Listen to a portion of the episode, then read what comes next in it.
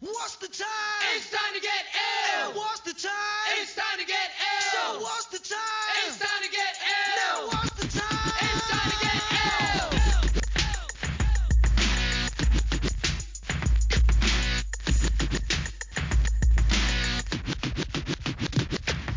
Hello, everybody, and welcome back to the Illiteracy Podcast. I'm your host, Tim Benson, a senior policy analyst at the Heartland Institute, a national free market think tank. And we're in episode, I don't know, somewhere in the 80 or 90 range of the podcast now, so we're not a very uh, new podcast anymore. But for those of you out there just listening, uh, just tuning in for the first time, basically uh, what we do here in the podcast is I introduce, or excuse me, uh, I uh, invite an author on to discuss a, a book of theirs that's been uh, recently published or newly published. Uh, something, you know, a book on a topic we think you guys out here out there would like to hear a discussion about.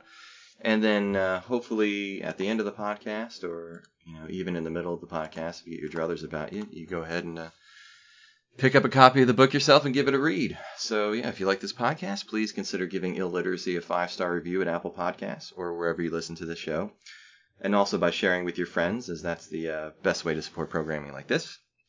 And my guest today is Dr. Christopher M. Reale, and Dr. Reale is a cultural musicologist who studies popular music by examining the relationships between local music scenes and the national music industry, and does so as assistant professor of music at Ramapo College in beautiful North Jersey, up there in uh, Bergen County. Uh, his work has appeared in Southern Cultures, uh, the New Grove Dictionary of American Music, the New Encyclopedia of Southern Culture, uh, the Journal of the Music and Entertainment Industries Educators Association, and the Journal for the Society of American Music. And he is also the author of Music and Mystique in Muscle Shoals, which was published back in July by the University of Illinois Press, and is the uh, book we will be discussing today. So, Dr. Reale, thank you uh, so much for coming on the podcast. I appreciate it. Oh, yeah. Thank you very much. I'm very honored to be here. Thanks so much for the opportunity to talk about my work. No problem. So, um, so what made you want to write this book? What was the genesis of it? And uh, or actually before that, really, um, uh, how did you, uh, as the kids no longer say, how did you uh, how did you get hip to uh, Muscle Shoals and the and this and the music scene down there in uh, northwestern Alabama? Um, honestly, well, I, I, actually, I appreciate that second part of the question because Yeah.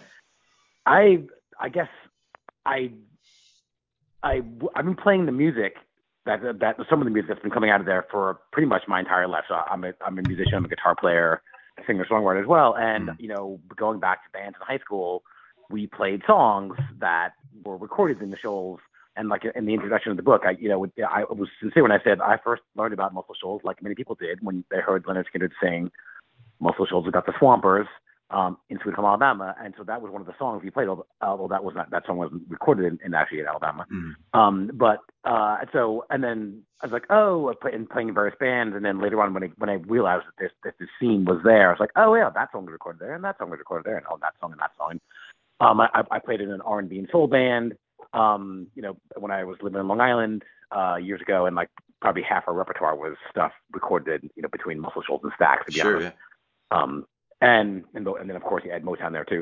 Um, so that was so I mean that so I guess I had a cultural awareness of of the scene long before I was you know a music historian. Although Mm. a big part of my teaching um, happened before I went to went to graduate school. Like, was just by- reading these things called liner notes, which I know I, I, I lament to my students. That's one of the things that you don't get when you're listening to music on streaming. Like you don't get all the notes and all the you know. And and so I, I was aware of these of the players, the producers, you know, even some of the studios just by reading liner notes.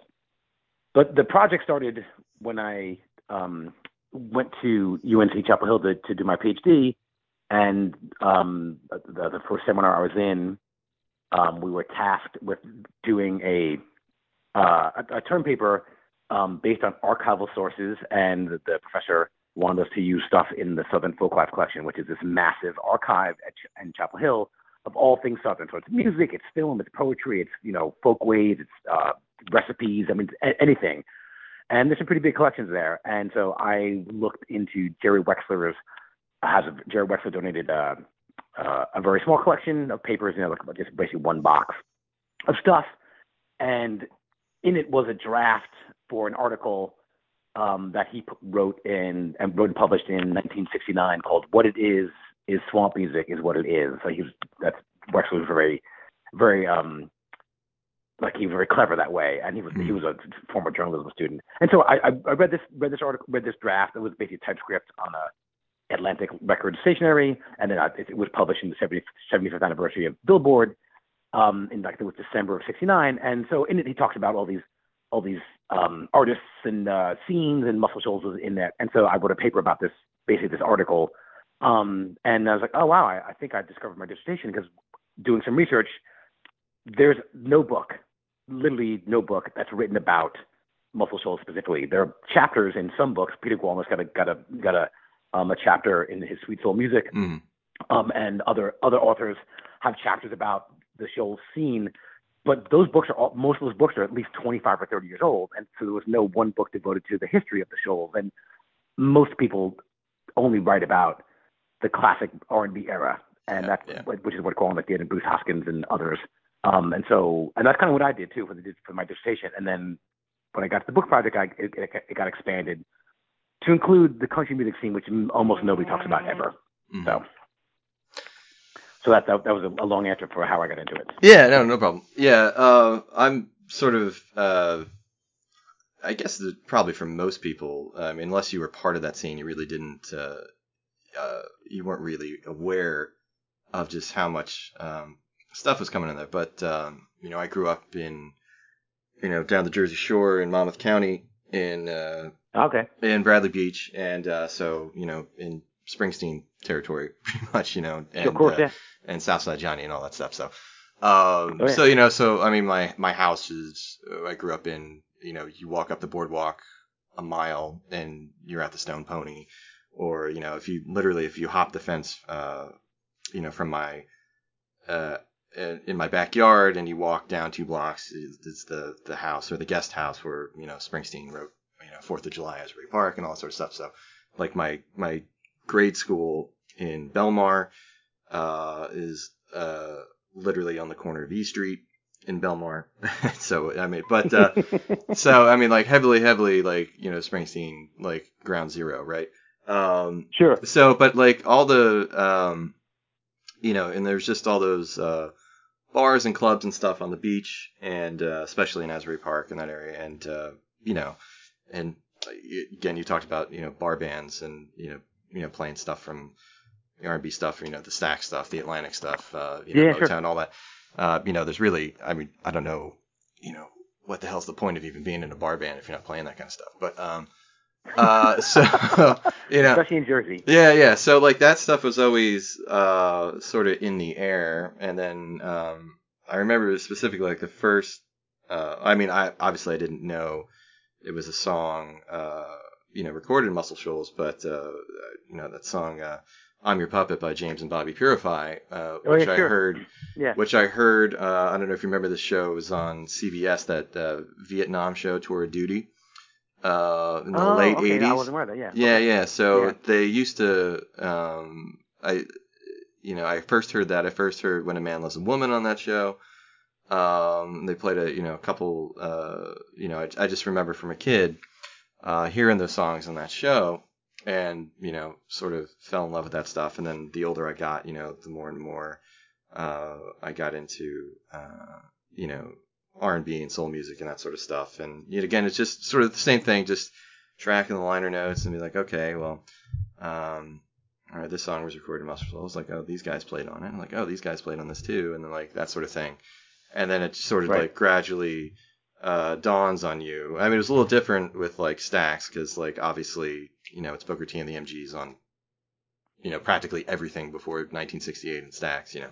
Uh, Yeah. but a little different. But so you know, that's how I uh, fell in love with it, and then. Um, uh, but you, but I, th- I think uh, again for like a lot of people too, the uh, documentary that came out in 2013, 2013 2014, the Muscle Shoals uh, Right. uh, The documentary. worst titled movie ever. What's that? I said the worst titled movie ever. yeah, yeah, yeah, yeah. Um, uh, so yeah, it kind of finally brought that all together, like you know, sort of crystallized exactly what, um, or you know, the obviously the, the film takes a few liberties, but uh, you know exactly sort of what happened uh, down there in that uh, in that mid to late '60s, early '70s period. Um, and uh, I'm sorry, I'm rambling now about this stuff, but I mean, I'm sort of like the same way you did. Uh, you know, it's not like, again, like not like Motown where like, you know, yeah, I mean, like everything you know, uh, Motown has that sound. Uh, you know, it's it's all on the, with the same record label. Uh, you know what I mean? That sort of thing. Yeah. Yeah. Um, Yeah, I mean, you know, I mean that's one of the, you know, I, one of the things I point out in the book, and like Motown was a self-contained unit. Like they Mhm. were the studio musicians, they were the songwriters, they Yep. were Berry Gordy owned the thing, and they were the label too. And you know, one of the things that made Muscle Shoals very different is, and and, and you know, I, I I speak about this in the book, is like, although Rick Hall had a label, right? He had the Fame label. mhm. They were more, they were they were more or less, you know, all the the you know the, the two main studios um, you know, Fame and Muscle Shoals Sound, they were freelance studios. Yeah. And, and although although MSS, you know, did a lot of contract work with Atlantic because Atlantic lent them the money to open the studio. Anybody with the money could open the studio. Could- Sorry, anybody with the money could, could rent the studio. And so so the the discography of music that comes out of Muscle Shoals is scattered across hundreds of labels Mhm. where Motown is like it's the Motown label or, or one or one of their subsidiaries, which Yeah, is yeah. very clearly says Motown somewhere on a Tamla Motown, whatever you know. Um, yeah, VIP, and so it's, soul, it- so it's know, easy. It's very easy for the public to be like, oh wow, I had no idea that that song was recorded there because in the show it is because oh because it, it, it you know whatever whatever label it was. So and, and so it's it's really it's and it makes it hard for also a historian to track down. Like you know, I would never. I, I once thought about like, oh, maybe I'll try to make a discography. I was like, yeah, when I, I was like, it's impossible because there's, Yeah. there's too many things and the records are too scattered. Yeah, yeah. So Yeah, and it's become something of a of a a branding thing now, uh, where like if it's not if it's uh you know people record uh either in Fame or at uh, Muscle Shoals Sound, and uh, if they don't mention the name Muscle Shoals somewhere in the title of the record, uh, it's you know it's they they heavily promote it. Like uh you know they want to make sure that you know um that that album was recorded in the Shoals, and um, it works at least for me. you know what I mean? Like if oh yeah, if, I, it, I mean, if, I, if I find out something was like recorded down there, I'm like, all right, I'm gonna listen to this. Like that's just you know, uh, that's just how yeah, it is. you know, and you know, e- e- even though you know the you know the majority of the of the swampers are dead, yeah. um, and you know, uh, you know, uh, the fame rhythm section is has into the wind at this point, and yeah, you know, I mean, I you know, that's when I was doing the chapter on the marketing, I was like, let me look at the titles, you know, and I I searched Discogs deep, you know, and, and looked, and you know, and and it was you know like. And there's and there's a lot of lot of records I didn't even bother talking about because because they're listening like it'd be like you know, if I recorded, and a lot of people will go to, you know, anybody can rent Fame, and they can go down there and record, and they say, oh, Mhm. Chris Reale recorded Fame. Like, no one knows who I am, but but I would be clearly capitalizing on on the recent celebrity of the region, Yeah. um, which is definitely what happened. You know, like the the Reed Watson quote in the book, I loved it. He was like, it's like a BC. The movie was like a BCAD thing. It was like, oh yeah, and people realized, oh, we could brand with this, and like, and Mhm. it, it's amazing that you know that no one really thought about that. I mean, the people in the industry, in the local industry, thought about that, but the, the the rest of the people in the area, the government, you know, the local local government and other other you know whatever affiliates, they could care less about the recording industry. yeah. Um, and they could and, and and I'm sure Rodney Hall would probably argue they still could care less about the industry down there, even though they've generated probably at this point billions of dollars that fl- flowed through there because of because of those because of, of the eight studios at one time. Yeah, and you know, I don't know how many. Um, I mean, it's definitely a way for uh, musicians and artists to sort of, uh, I don't know, appropriate's not the right word, but sort of latch on to the idea of of, of the record or of them being uh, authentic or uh, you know a part of a tradition or something like that. And I'm, uh, but I'm not really sure how many other working studios around the world um, can still, I mean, uh, uh, are still sort Oh, of yeah. destinations Sure. like that. Maybe like Abbey Road or like uh, Electric Lady Studios in New York, um, but like actual Yeah, working absolutely. studios that. You know that that capitalize on on the They have that the, aura. the cachet, yeah. You know, I, I mean, I, I, I, talk, I teach a class called, I call pop music studies, and we talk about recording studios and scenes and stuff like that. And, you know, and I show, uh, the footage of U2 playing at Sun Studio, where they're, they're Hmm. Angel from Harlem, and it's, they they shoot it in black and white, Yeah. and and it's like they because they want to be they want to be close to Elvis, Yep. and so they go back there, and you know I, don't actually know if you can actually still record it. Sun, obviously for U2, you can do that. Um, but yeah, so you know, and, and even even you know even Dave Grohl's you know documentary Sound City, Mhm. right, talking about that, that one iconic studio that is no more. So, you know, musicians are very um, uh, superstitious in some ways, and you know, and so one of the attractions that made one of the things that made Muscle Shoals um, more attractive in when in, in their heyday in the, in, in the 60s and up to the 80s was was like, oh, because the studio seemed to be cranking out hits, so like let's go there. Maybe it's maybe it's the studio, and so now it's musicians going back and wanting a piece of like, oh, I mean, you know, I, I, you know, when you walk in that room, when you walk in Studio A, Mhm. in you know, in Fame, you're like, oh yeah, that's that's the Wurlitzer that Spooner played Yeah, the opening to I Yeah, Never it's Loved a Man. I'm like that's that's right there, like that's it. That's and that you know, and they I know that they just they, they I know. Um, they recently purchased the, the piano that Aretha played on that session. They, it was, you know, they got it back, Mhm. and you know, and Muscle Shoals Sound has been refurbished, and they, a lot of the gear is similar to what they had. But I mean, the room was cool. Um, but that's like, and you're like, oh wow, there's a lot of history in this room, and, I- and I- you know, and you and you look for that kind of inspiration where you can. Um, and yes, and you're right, there are very few. Um, there are very few studios like that that are, that are still standing. Yeah. Um, you know, Abbey Road certainly. You know, you know, you know, maybe maybe the Capitol Capitol Studios out in California, Mhm. out, out in LA, but yeah, not that many left. So Yeah, yeah. I mean, I was I was up in the area like right before Christmas time in uh, 2019. I had to go to a conference in uh, New Orleans, and I just drove up uh, from down here in Florida, where I live now. And uh, and after the conference, uh, you know, uh, basically drove up to uh, drove up to Memphis, then over to Muscle Shoals. And when I got there, um, the uh, Allman Betts band was recording their new album, or I guess it's been released by now. It was you know three years ago, uh, but they were recording their album in Muscle Shoals Sound Studio, and uh, I I was uh, was th- there was one other couple that came in the door like right before the guy was to give me like the tour, and I was like, oh, this is to be sweet. This is to be me. You know, it's basically like I'm getting like a private tour of this place.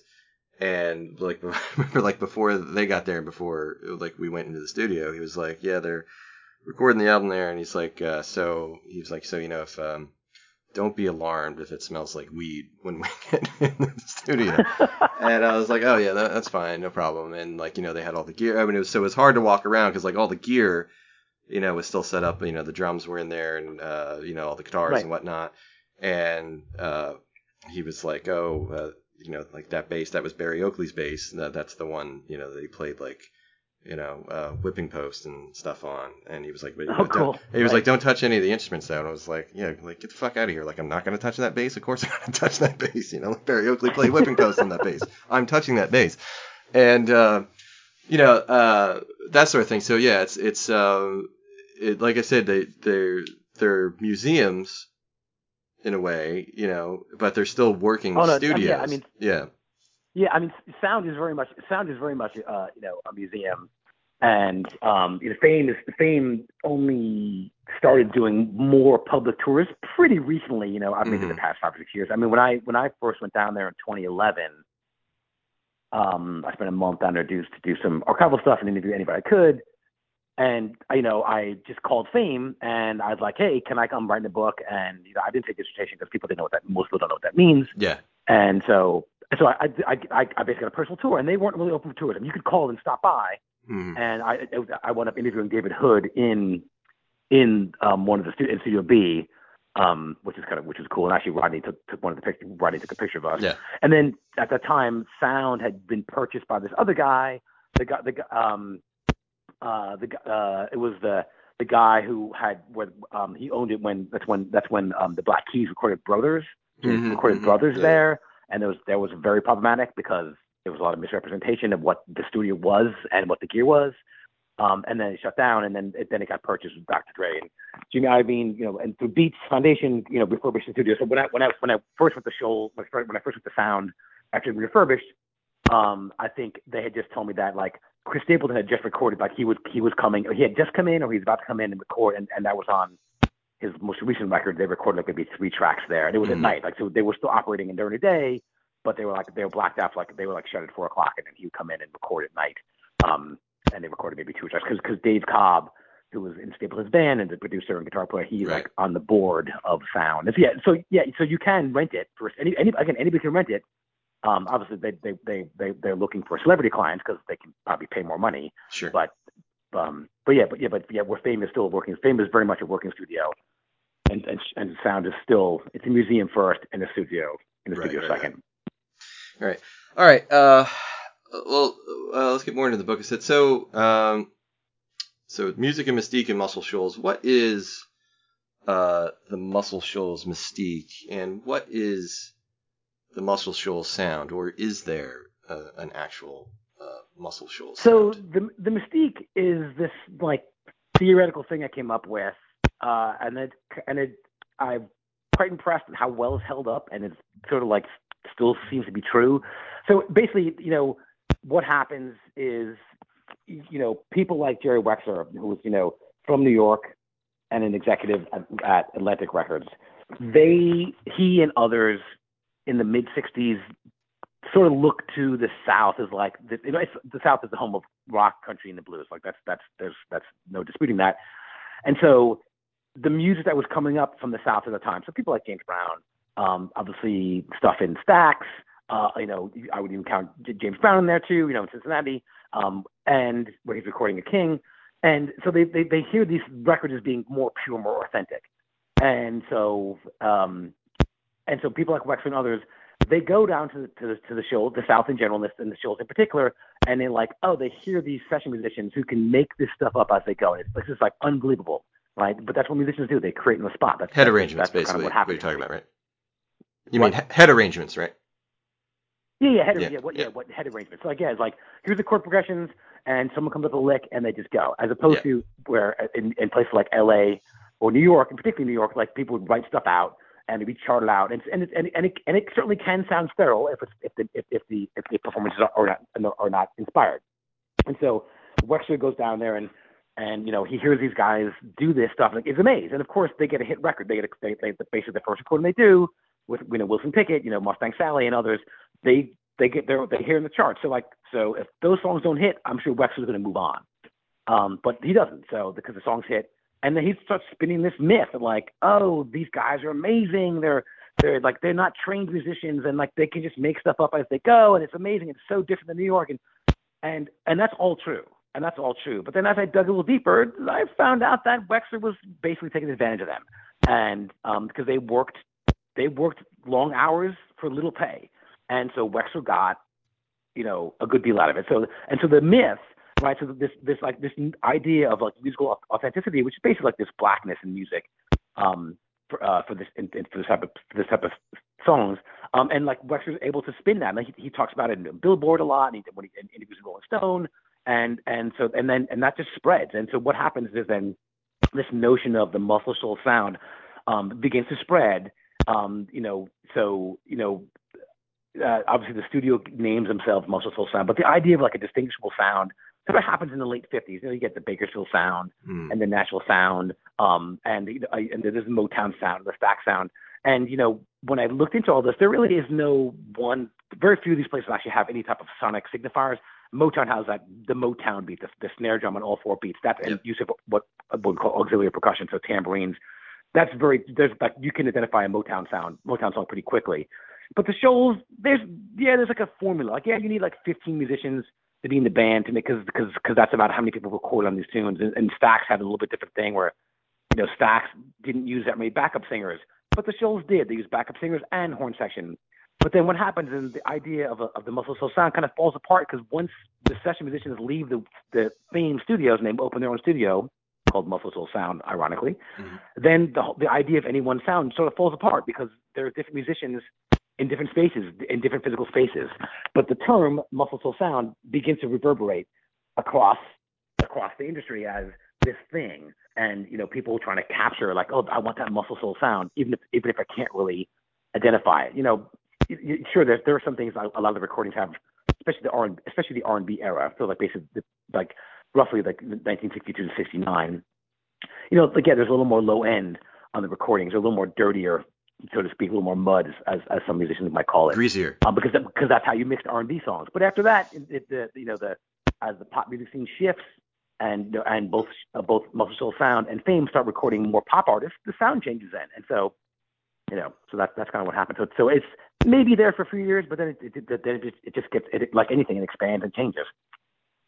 Yeah, it's uh funny too how um uh compared to to Motown, how uh Southern Soul specifically, or, or you know the stuff basically the Memphis stuff, Stax and and then the uh you know the stuff Atlantic was doing uh and others in Muscle Shoals in the mid '60s, um how it's seen as more authentically uh black in a way that uh, uh, that Motown uh, uh, isn't sort of uh, you know like when people talk about Southern Soul compared to Northern Soul, you know, Stax and Motown and all that stuff. It's a um, you know a lot of people talk about it's just a um, you know like a blacker sound or um, uh, or or it's or it's um, but it's funny considering, like, uh, again, you mentioned Motown was basically just a totally in-house operation,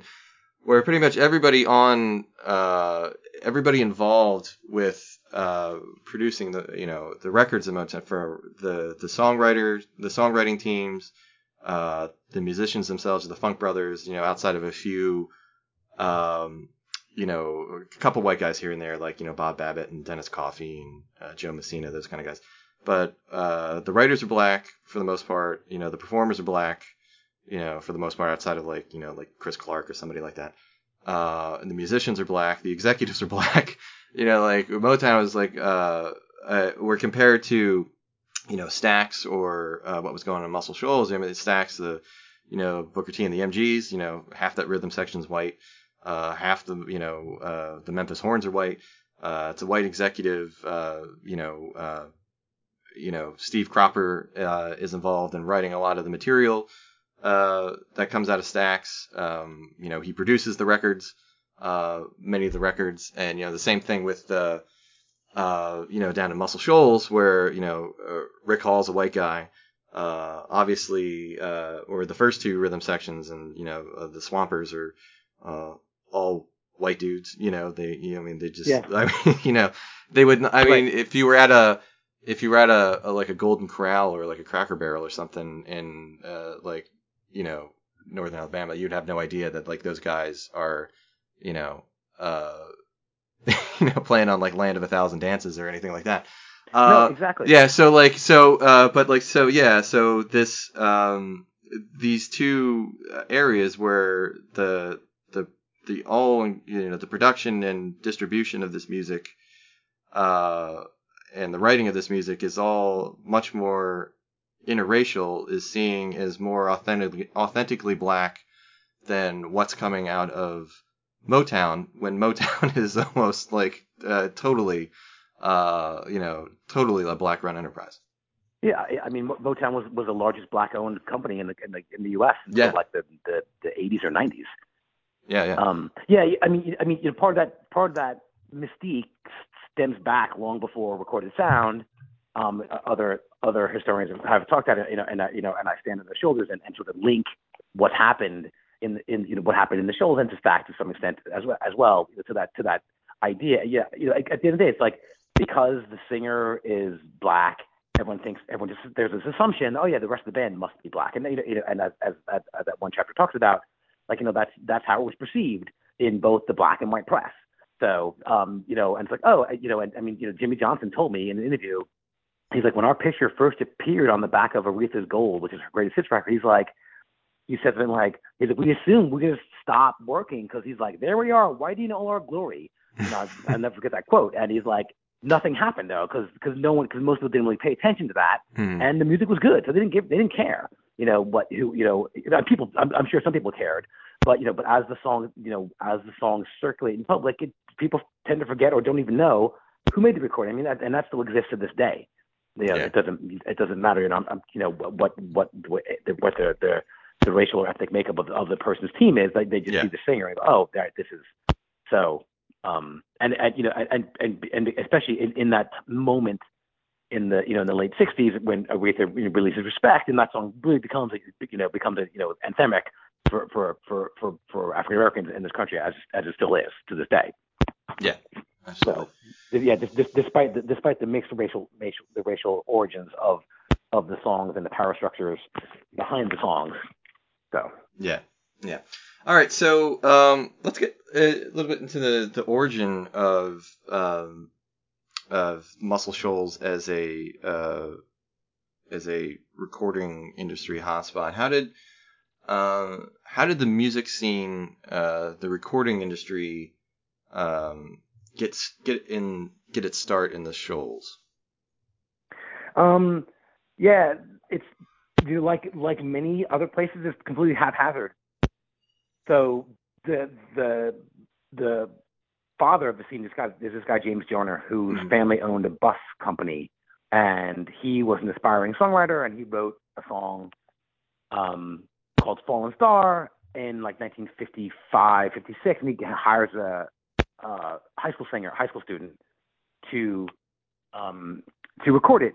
And so, and there's no rec- there's no recording studios apparently in all of Alabama. So he goes to the, like many people, like many things happen. He goes to the to the radio station because they've got recording gear.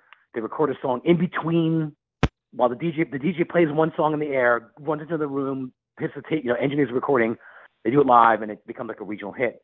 And you know, Joyner eventually, you know, later on reflects in like in like an article in in Cashbox in the 70s. Like he's like I didn't expect this to become a scene. I just figured there's a way people would stop off here on the way to on the way to Nashville. Mm-hmm. And so, but but the, the this little tiny scene attracts Rick Hall um, and Billy Sherrill, who got, both go on to be ginormous careers. And and so Yeah. you know they Hall and Sherrill and some other people form fame uh, for Florence Alabama for Florence Alabama Music Enterprises, and they and they're looking at publishing because publishing is where the money is. That's that's how you make money in the industry is you own the song or write and own the song. And so Hall's difficult to work with. They basically send him on his way. He buys the name of fame and he starts his own studio. And he, you know, looking for anything to do. You know, he's he's he's working in bar bands, um, the, um, a group called the Fairlanes, and then you know, and then um, Arthur Alexander sort of stumbles into this scene. This, these guys have this little half this half-ass studio that, above a drugstore because there's and Arthur Alexander comes in and he's he's already been in the group and he's already had a, written a couple songs and they like his music. And so there's even right Arthur Alexander's black, everyone everyone in the scene is white. So there's definitely some racial things going on, like some admiration props, you know, I, who knows. And and so they go in and record um you better move on. And and so and they work on it for like what sounds like basically six months to record one song. And Hall shops it around and it gets placed and it gets it, it makes it about to 25 on the R&B charts and Billboard, and that's a huge success. And then Hall Hall owns some of the song, and he gets paid a pretty decent amount of money, and he builds a studio, and then that's where it starts. Um, so Joyner was definitely the guy that started the whole thing. Hall gets all the credit because he's he's the more flamboyant, for lack of a better term, you know, person. Mm-hmm. Um, uh, and then and then and then and, and then you know if if the because Arthur Alexander was black and the song's R&B, R&B artists begin to go to the Shoals. Had it been a country song, it would have been a country scene. I I I I'm almost I would almost guarantee I guarantee that that's how it would have went. Mm-hmm. But so other R&B artists and other R&B labels start to, you know, who don't own studios, labels don't own studios, start going to shows and start taking advantage of, uh, so not, not, not in a bad way, but they start using, utilizing the talents of the, of the in-house session musicians. And, and, and because of the proximity to Nashville, um, you know, that's, that's part of it. You know, you know, you know, and one of the things that I, that I uncovered while doing research was that there was already this really close connection between some of the musicians in the Shoals pre, that predate James Joyner and and Nashville. So there was already like there was already like a network of people Yeah. who had had worked in the Shoals, um, primarily these, these country bluegrass musicians who moved to Nashville. And so they had they had these connections, and that certainly helped strengthen the ties that Joyner had, and also eventually Yeah. um, Uh, that Hall- Nashville, that Nashville Hall is the model, right? Like that's when when they're envisioning course, what they want to do. Like they Yeah. they want to they want to do it the way Nashville does it. Like that's you know how does Nashville do it? That's how we're going to do it, sort of thing. Right. Yeah. Yeah. I mean, because I mean, it, it is literally it, at, at that point, it's, it's it's it's only two and a half hours away. So like, Yeah. it's not. I mean, New York is New York is a 15 hour drive, and New York is a monstrous scene. Nashville and Nashville in the 50s was a very small operation. maybe uh, maybe a couple a couple of few studios. Yeah, RCA Studio B and a couple couple yeah, others, yeah, I think. yeah. Yeah. you know, and, and, and Buddy Killen, who grew up in the Shoals, works for Hank. He, he becomes Hank Williams' bass player, bass player, and he works for Tree Publishing. This is one of the large, still one of the day, one of the largest publishing companies in the world. Yeah. And so they've got like, oh, it's kind of the good old boy network. Oh, like, oh, Buddy, I know Buddy. This, I mean, like, and so Hall publishes some songs with, through, through Tree Publishing. Joyner publishes some songs through Tree Publishing. So, I mean, it is, it is, you know, you know, you know, one of the things I point out in the book, like, you know, there was, there was, I have this chart like that shows all the things that were happening related to Shoals musicians before Arthur Alexander shows up, and there was a ton of things Mhm. happening. A lot of songs being written, published. You know, I mean, there were some recordings. I mean, some, some people who are you know has-beens or never was, but there was there was some stuff happening. And Hall Hall got really lucky, and he I'm, he, and he was incredibly talented. Listen, I Yeah, want to be very clear about that. Um, but you know, but there's but there's talent is not necessarily what what makes you in the industry. It's luck. A Oh, sure, yeah. I mean, it's uh, it's you mentioned the the sort of um, happy accident of Arthur Alexander, and if not for for him, how you know R and B probably doesn't get you know a much of a foothold there, um, you know. But it's also Yeah. another same thing, like uh, you know, uh, maybe it, um, you know, uh, Atlantic, basically Atlantic Records screws Stax out of its uh, back catalog in like 1967 Right. or 68. So uh, you know, uh, all of a sudden Atlantic Records um, personnel or persona non grata at Stax. Um, so Jerry Wexler has to find a you know someplace else to record all these uh, you know musicians and uh, artists and stuff, and uh, sort of you know pushes them all uh, or a lot of them to um, you know to uh, to Muscle Shoals, you know. So maybe if you know if yeah. that if, two and a half if- hours on the road, just you know. yeah, yeah. I mean, if, if you know if, if that doesn't happen, that that that split between or that rift between Stax and Atlantic, maybe Aretha Franklin never goes to you know uh, maybe she goes to Memphis instead of going to Muscle Shoals and uh, Right. you know that sort of thing. Um, so yeah, it's just uh, funny how like again this sort of these things are just sort of it's uh, uncontrollable in a way, you know, just uh, uh, fate, you know. Uh, yeah, yeah, yeah, yeah, you know, uh, yeah, I mean, it, certainly fades part of it, you know, but you know, you know, I mean, you know, Wexler is basically the, you know, like he's like the the shadow. He's not sorry, he's not a shadow figure. He's very central to the book, Mhm. but like, yeah, I mean, like, you know, the the. I, I don't think you know. I I think I I I I give like one or two sentences like, oh, he had a dispute with Jim Stewart, who owns half you know, owns Stax, Yeah. And then but like that's a huge thing, right? Yeah. And, again, it's, it's always about money, and and and one of the reasons that that that Wexler cuts the Muscle Shoals sound loose is because it was about money. Because they they, they uh, out of you know when the, there was some pushback from the from the when the Shoals when Muscle Shoals, the musicians who owned Muscle Sound they, was, they gave some pushback. Atlantic pulled Atlantic says, oh, you know what? You owe us all the money right now. And like they they, they called in their note, and then boom, and like and Atlantic picks up and they move to Miami. So Yeah. because because because what because Wexler wants to wants to retire to Miami, and he wants all the musicians to go to Miami. They're like, we we live here, and so he's like, all right. Then he he's like, so it's all it's like I love you, but it's business. And Yeah. then bam, and so you know, so it's so some interesting things happen, and interesting things happen, and, and those stories aren't necessarily widely known. Um, you know, and, and yeah, some of it some of it is fate, but a lot of it is you know, it's like it is it, the music industry is a business. Sure, absolutely.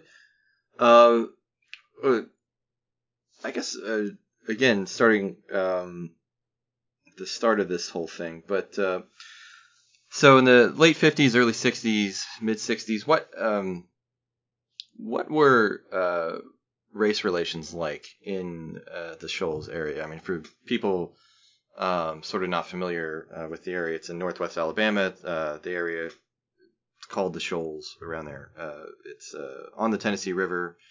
There's four different towns: Tuscumbia, Sheffield, uh, Muscle Shoals itself, and Florence, which is the uh, where the University of North Alabama is um, located. And it's uh, I'm pretty sure it's a dry area outside of Florence. Well, I know I've had. yeah, it's a dry county. Yeah. Yeah, I've Yeah, had. dry- where- where I've, Florence- I've drank in yeah, Florence, Florence so I know. in. Yeah, Yeah. So yeah, I mean, yeah, the city the city is the city is not is not dry, but the the county is. Right. Um, and it's like and, So, and yeah. it's a, it's not on a uh, the area is not on a an interstate um No. you know it's it's very out of the way Uh, you know, It is very much out of the way. the- yeah. tu- very out of the Yeah. way and tucked into this, you know, this northwest Alabama uh, uh, corner there. Yeah, I mean, when when when I give talks, I often, you know, I often mention um, the Wilson Dam because people have heard of that in the TVA, and also Helen Keller is like, Mhm. oh, and like, and because they don't they don't necessarily know what Muscle Shoals are, but they've heard of Helen Keller and maybe the Wilson Dam. So the reason, you know, so you know, uh, it's Alabama in the 50s and 60s, so there's that. Yeah. And you know, I, I asked that question a lot to people when I was last down there doing research about 2019, and it it was bad. It was not Birmingham. It was not Selma, but everything was segregated. Mhm. Uh, there, to be very clear about that. You know, there's a, a quote from uh, I'm forgetting his name in the book. He's like, I'm not gonna I'm not gonna downplay the fact that everything was segregated and things were bad for for many for many black for many black families. The one significant difference is that because the region didn't really rely on King Cotton, there were not as many there were not as many slaves in that area Mhm. uh, you know, preceding the and up to the Civil War, and um, so that that's that was that was that was one reason why it's maybe not wasn't as bad because it didn't rely on chattel slavery. Mhm. Um, the you know uh, Tori Bailey told me you know I quote in the book she's like things weren't so bad here because there were there were a lot of jobs. So you know there was there were jobs for the TVA, there were jobs at Browns Ferry, um, a nuclear plant. And so she they, she said something like, you know, people weren't so pissed off because black people weren't taking white people's jobs. So Yeah. and you know, and and you know, and as I as I did some more research, you know, there was a very large um, uh, Jewish population in the Shoals, and so Billy Warren, who was at the time when I spoke to him, he was the city the city historian for Florence. Like he's like, I don't know that I think that explains a little bit of why the area, area was more tolerant. And you know, I'm very careful in the book. It, it was not it was not progressive. No No. one used that term. It, it was more tolerant. Um, you know, it, that's a hard question to ask people. You know, like, hey, hey, random person of color, what was it like for you and your family? You know, I, I, I, that's, I, I can't ask a question because it's, because it's, it, it, it, you know, as an outsider, it's a very, very difficult thing to ask that. So, but, but from, from all the research I've done, it seems like it wasn't that bad compared to other places in Alabama. Doesn't mean it's Again, great. segregated. yeah, it doesn't mean, you know, it doesn't. Yeah, Yeah, it, right. which is great, but it, it was, it was, you still, I mean, still a second, second or third class citizen if you were a person of color Sure. down there. So, you know, and, you know, and, you know, Charles Hughes's book, you know, Country Soul really digs into some of that Oh, you yeah, know, yeah, I read that. and and and and and, and, and, and talks about that in his chapter Muscle Shoals. Like, it was not equal. Even in the studio, it was not equal. There was definitely an us and them thing. Um, it was better, you know. Uh, and, and you know, and, and you know, and I, I, I, hopefully I'm, I, I'm eloquent enough in the, in the and when I speak about the race relations in the shoals, saying I don't know. There's no way to quantify this. I can just I can offer some evidence and say this is why maybe it was more tolerant, uh, but I, there's I, it's impossible to really know without interviewing every person who was alive at the time, and which of course is not possible. So you know, so I just try to offer up some some of some of the things, but know, but there's also plenty of evidence that it was things were really shitty in some places too. Yeah. Um, I actually, I just watched the. Uh, have you seen the the new um, the new Aretha Franklin uh, the movie, the one with uh, Jennifer Hudson? Uh, I have not. Don't tell anybody. Don't, uh, don't tell I- anybody, but I have not.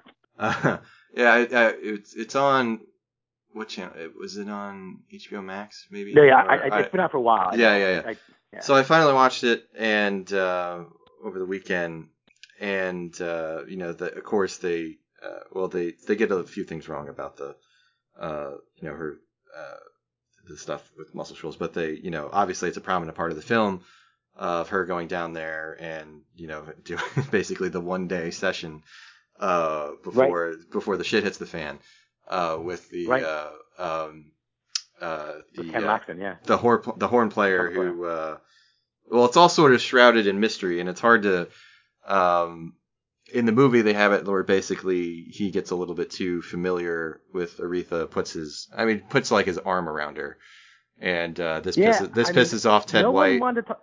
yeah this pisses off Ted White in the film it says like this pisses off Ted White and he flies off the handle and uh, later on they leave and then in the movie where I've heard it where I've heard it in the past is uh, not from the movies that Jerry Wexler and Rick Hall go to like the hotel and then there's a verbal argument between uh, Yeah, they come to blows. Actually. basically, the, yeah, yeah, yeah, something like that. In the movie, it's just Rick Hall himself, and he goes to, he basically goes to apologize uh, to Aretha. He says he's fired the horn player, uh, blah blah blah blah blah. Not gonna be a problem. And then Ted White, uh, Aretha's husband at the time, uh, just like really lays into him with like all like the peckerwood and like honky, like cracker stuff, and uh, eventually goads uh, Rick Hall into calling him the N word, and then it starts into this big, you know, uh, fist fight in the room. Yeah. But like Jerry Wexler's not present; it's just like those two and Aretha, and uh, uh, but uh, Yeah, I mean, you know, even in, in Aretha's biography, she says she talks about like that that her husband's white storm, storms off, yeah, and she doesn't know what happened to him, and and she goes to the airport the next morning without him, and he's already there, and she's like, he was going to leave me there. Like Yeah. she was pissed. She was like, because I think things were already on the. I, I, it seems like things were on the rocks between those two. But yeah, he but White had already was already at the airport waiting. Yeah, I, I, you know there was drinking involved.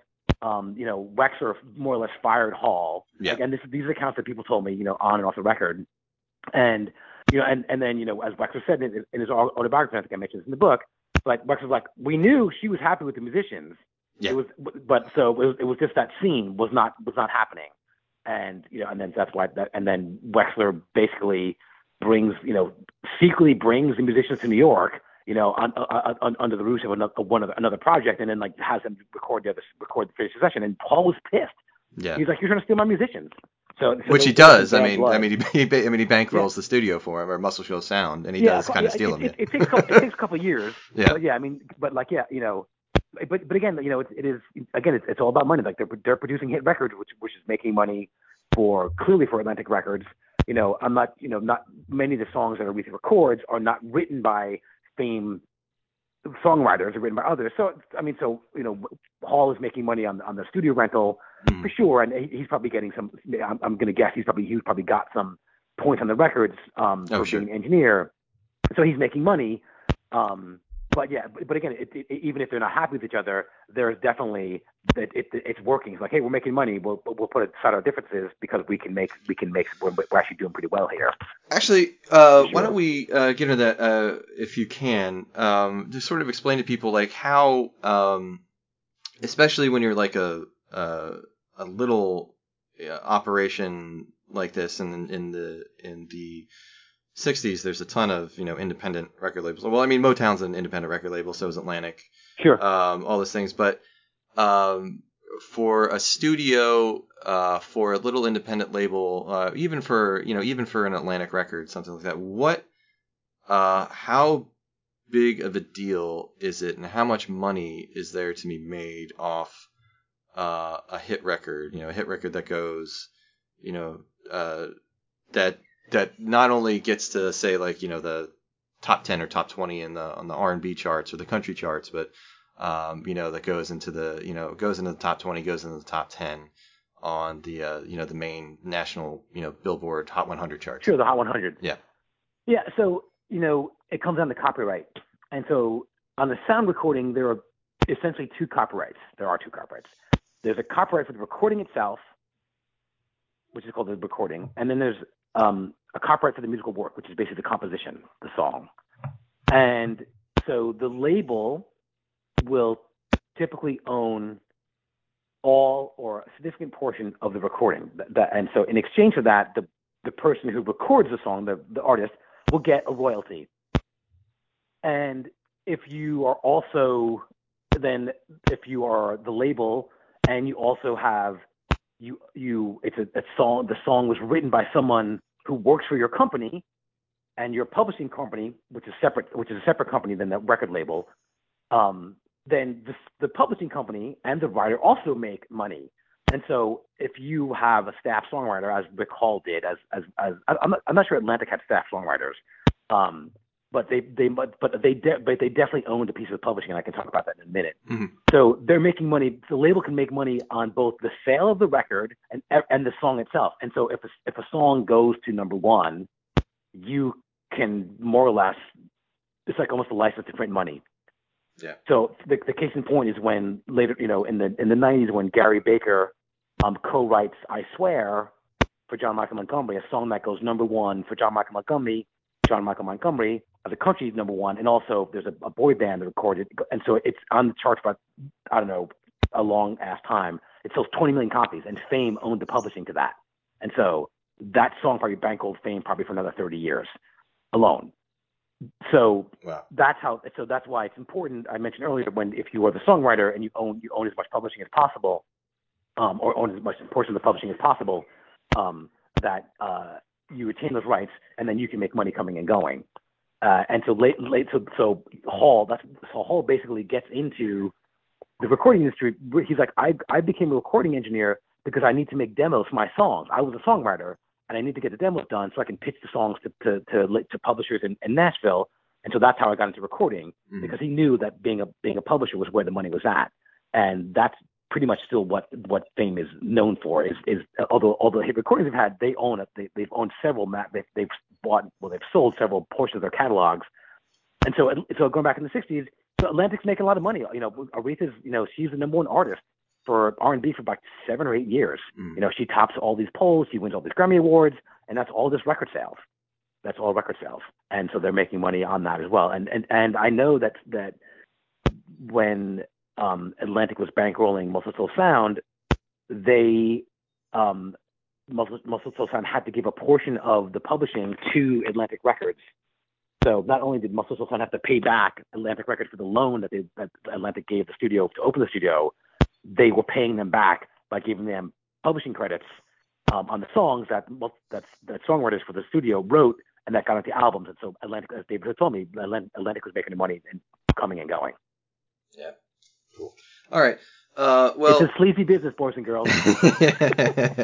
yeah, for sure. Well, uh, sleazy business. Yeah. So, um, for the people out there who have seen the documentary Muscle Shoals, you know, it gets, uh, um, it spends a lot of time on, uh, you know, the formation of the, uh, industry there and the, where- with the R&B stuff in the 60s with, you know, Wilson Pickett and Aretha and, and Etta James and, you know, uh, Clarence Carter and, you know, et cetera, et cetera. And then, you know, it, it goes a little bit into the, uh, into the 70s with the, the sort of the success that, uh, um, you know, Rick Hall's going to have with uh, the stuff in CBS, including the Osmonds. That's my- Hey, the Osmonds, uh, Muscle Shoals, that- uh, that- that- the Muscle that Shoals might be the band. most that might be the most quintessential Muscle Shoals song there is. One Bad Apple. One Bad Apple, song. yeah, yeah, it is a great song. Yeah, and uh, same guy, um, uh, what's his name, George Jackson, the same guy who wrote uh, Old Time Rock and Roll. Uh, Exactly. Yeah, yeah, yeah. Uh, but anyway, so and then it gets into you know um, Muscle Shoals Sound Studio, the Swampers on their own. Uh, you know, with the you know, the session with the Stones, with you know, famously from you know. Uh, you know, Brown Sugar and Wild yeah. Horses, and uh, you got to move, and uh, you know Paul Simon and uh, Jimmy Cliff and Traffic and the Staple Singers, and etc. Uh, but it it virtually or completely ignores um, how Muscle Shoals, how uh, that area is going to change the sound of country music in the mid to late 70s and uh, in the uh, early mid 80s. Can you talk uh, talk about the its uh, Muscle Shoals' impact on on country music in that period? Yeah. So, I, I, as you know, as you as your introduction there rightly points out, like that's nobody wants to talk about that story because Yeah. it's not cool, I guess. So, beginning, you know, uh, there are changes in the early early early seventies.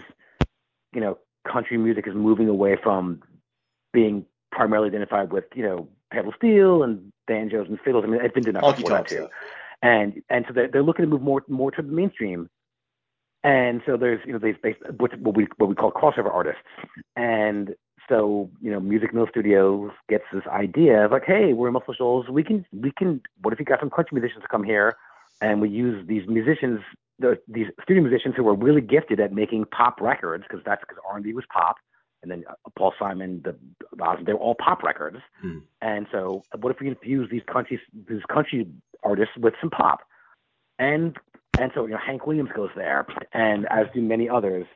And as the studio scene sort of as the studio scene in the Shoals sort of peters out because it's you know they're they're more there's, it's more competitive. Um, more bands are using their own musicians as opposed to hiring studio musicians. You know, especially in the pop world Mhm. opened up a space for for the Shoals scene to move into country, and they do that through you know recording. You know, Shenandoah, of course, comes out of comes out of Fame. You know, Alabama, Oak Ridge Boys recorded Fame. Um, but they do that. But the Shoals really influences the sound of country music primarily through songwriting, and so you get you know numerous songwriters who were signed to publishing deals with Fame, particularly, um, or to one of the Fame publishing companies.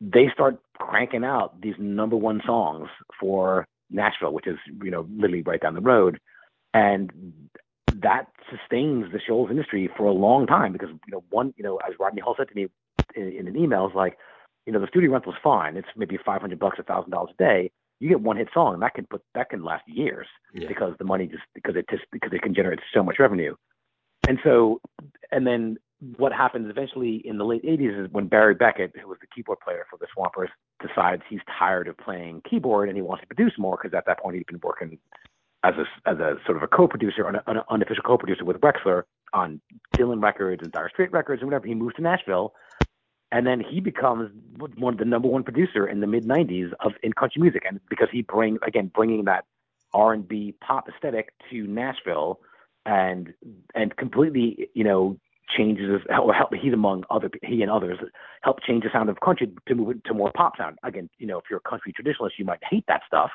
but you know the labels don't care because the labels they they want hits and as you know as many people in the industry will say you're only as good as your last hit and so if that if, if your last hit was a pop tune and that's what the sound is then that's what they want for the next one too and so and so and and much of that history that I talk about in, the, in that chapter called I swear Mm.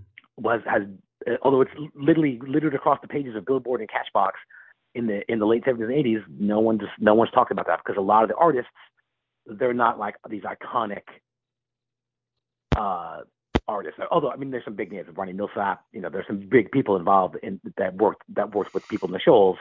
Um, but they're all these artists that, that like they they lean a little more pop than country, and so the country people, country aficionados, and country country music historians kind of they kind of poo poo towards those, those. And it's mostly guys. Yeah, Yeah. the Shoals is really influential in that scene.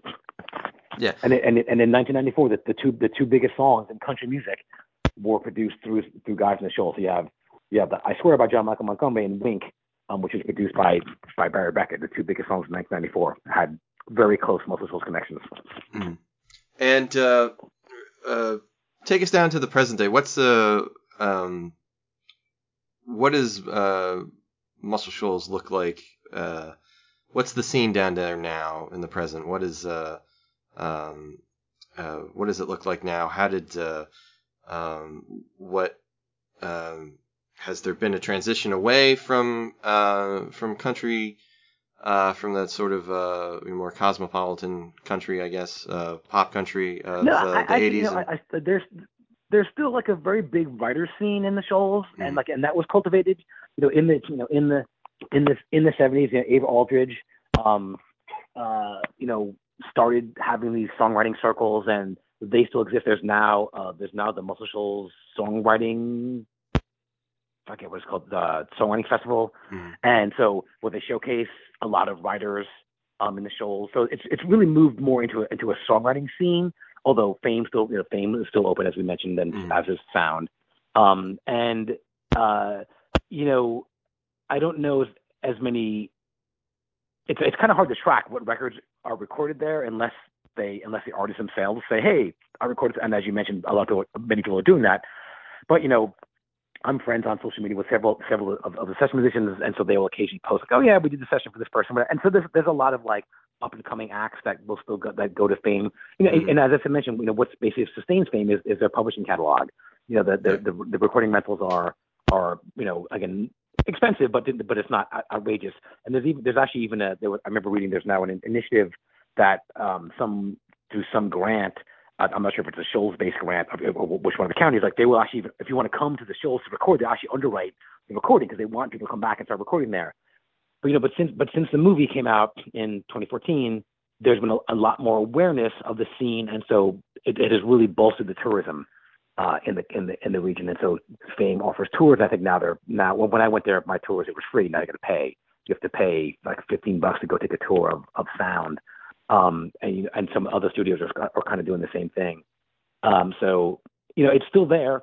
Um, it's nowhere near as vibrant as it was, and, and they're they're much more embracing their historical past in a way that they never have previously. Mhm. And I, again, much of that is because of because of the the the, the attention that the film uh, the the film sh- shine shined a, a very bright light on, on the scene, but and because people in the area just had no idea that thing this stuff even existed. So now they're, as Judy had told me, like there are people, there are locals who are embracing this a little more than they probably should, because they were like, yeah. like they want to own it. You know, it's like I mean, when, in my my first couple trips there, people had no idea what I was. They were like, "What? There's a recording scene here?" And now, Yeah, it was very siloed oh, off yeah, from like the rest them. of the uh, you know community. I mean, for for uh, obviously for good reasons. I mean, especially if you have a lot of you know famous uh, musicians, um, you know, coming to town, you know, want the privacy and whatnot, and also just because you know uh, musicians.